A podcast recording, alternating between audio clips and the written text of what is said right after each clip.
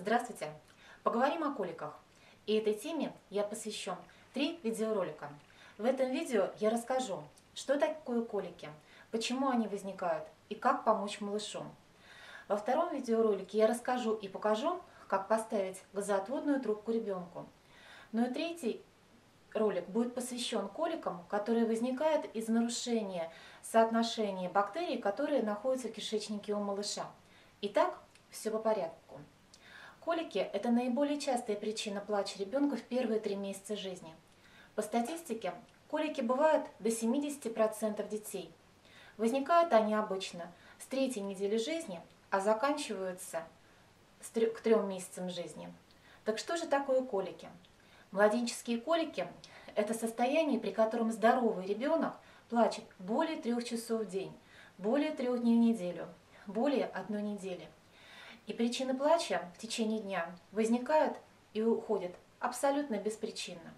Очень важно понимать, что если у ребенка есть колики, то при этом ребенок хорошо развивается, то есть он не отстает в физическом развитии, у него хорошие прибавки в массе тела. Безусловно, вот такие сильные колики бывают не у всех детишек, и даже многие родители не прибегают к медикаментам. По моему опыту наблюдения за детьми, за моими пациентами, пик колик приходится где-то приблизительно с 4-й недели жизни, потихонечку они нарастают, и пик их приходится с 1-го месяца жизни по 2-й. А вот со 2-го месяца жизни они уже потихонечку начинают уходить. И если мама даже кормит грудью, то она как раз с этого момента может потихонечку расширять свою диету. И фактически полностью колики проходят к 3-му месяцу жизни. Но колики не исчезают, как по мановению волшебной палочки. И они могут продолжаться иногда и после 3 месяцев жизни. Но, безусловно, они уже не такие частые и не такие сильные. Так почему же возникают эти колики? Причина – это незрелость кишечника. В чем она кроется? Во-первых, внутренний слизистый слой кишечника, он еще полностью не сформирован. Нарушена перистальтика кишечника, то есть сокращение. Причем у разных детей она бывает разная. У каких-то детей вот это сокращение кишечника очень чрезмерное, очень сильное. И когда кишечник сжимается, это и причиняет очень большую сильную боль малышу. А у некоторых детей, наоборот, вот это сокращение кишечника, оно слабое. И поэтому, когда пища продвигается по такому вялому кишечнику, она, естественно, продвигается не так быстро, как положено, медленнее, она застаивается, естественно, тоже нарушая пищеварение. Еще одна из причин колик – это ферментная недостаточность тех ферментов, которые принимают участие в переваривании пищи. Ну и последняя причина – это недостаток или отсутствие тех бактерий, полезных бактерий, которые должны находиться в кишечнике у малыша.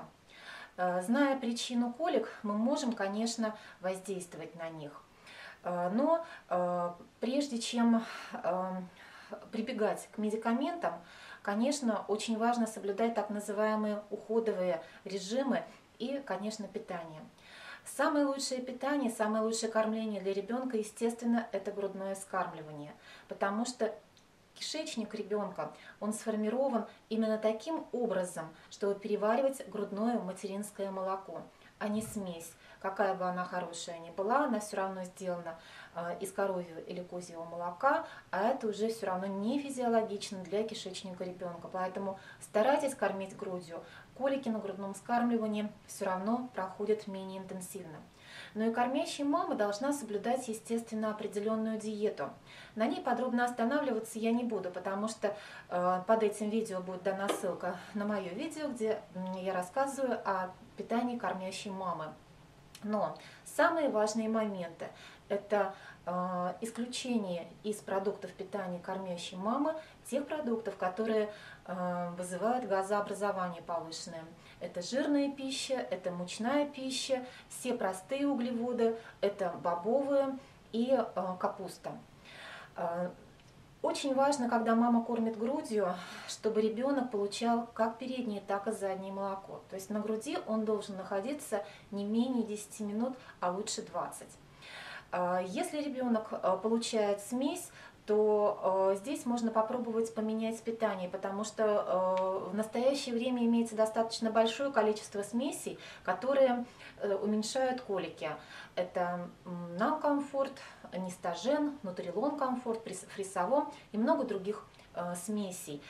Помочь выбрать, подобрать смесь вам должен будет участковый педиатр, который будет знать индивидуальные особенности вашего ребенка.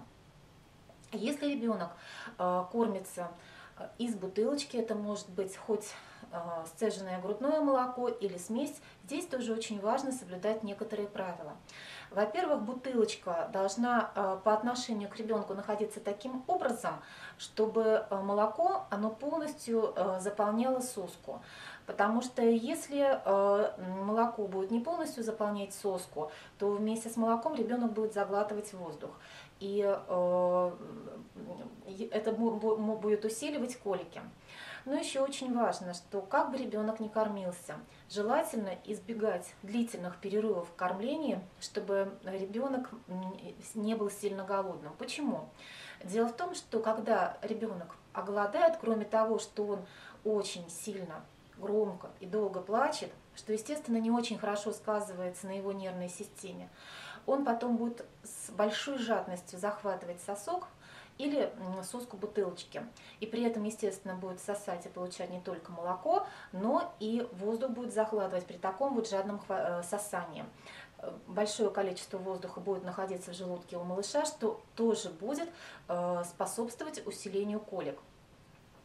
Что еще очень важно? Использовать вот такие физические методы помощи ребенку, как массаж живота по часовой стрелке, приведение ножек к животу, упражнение велосипед, выкладывание ребенка на живот.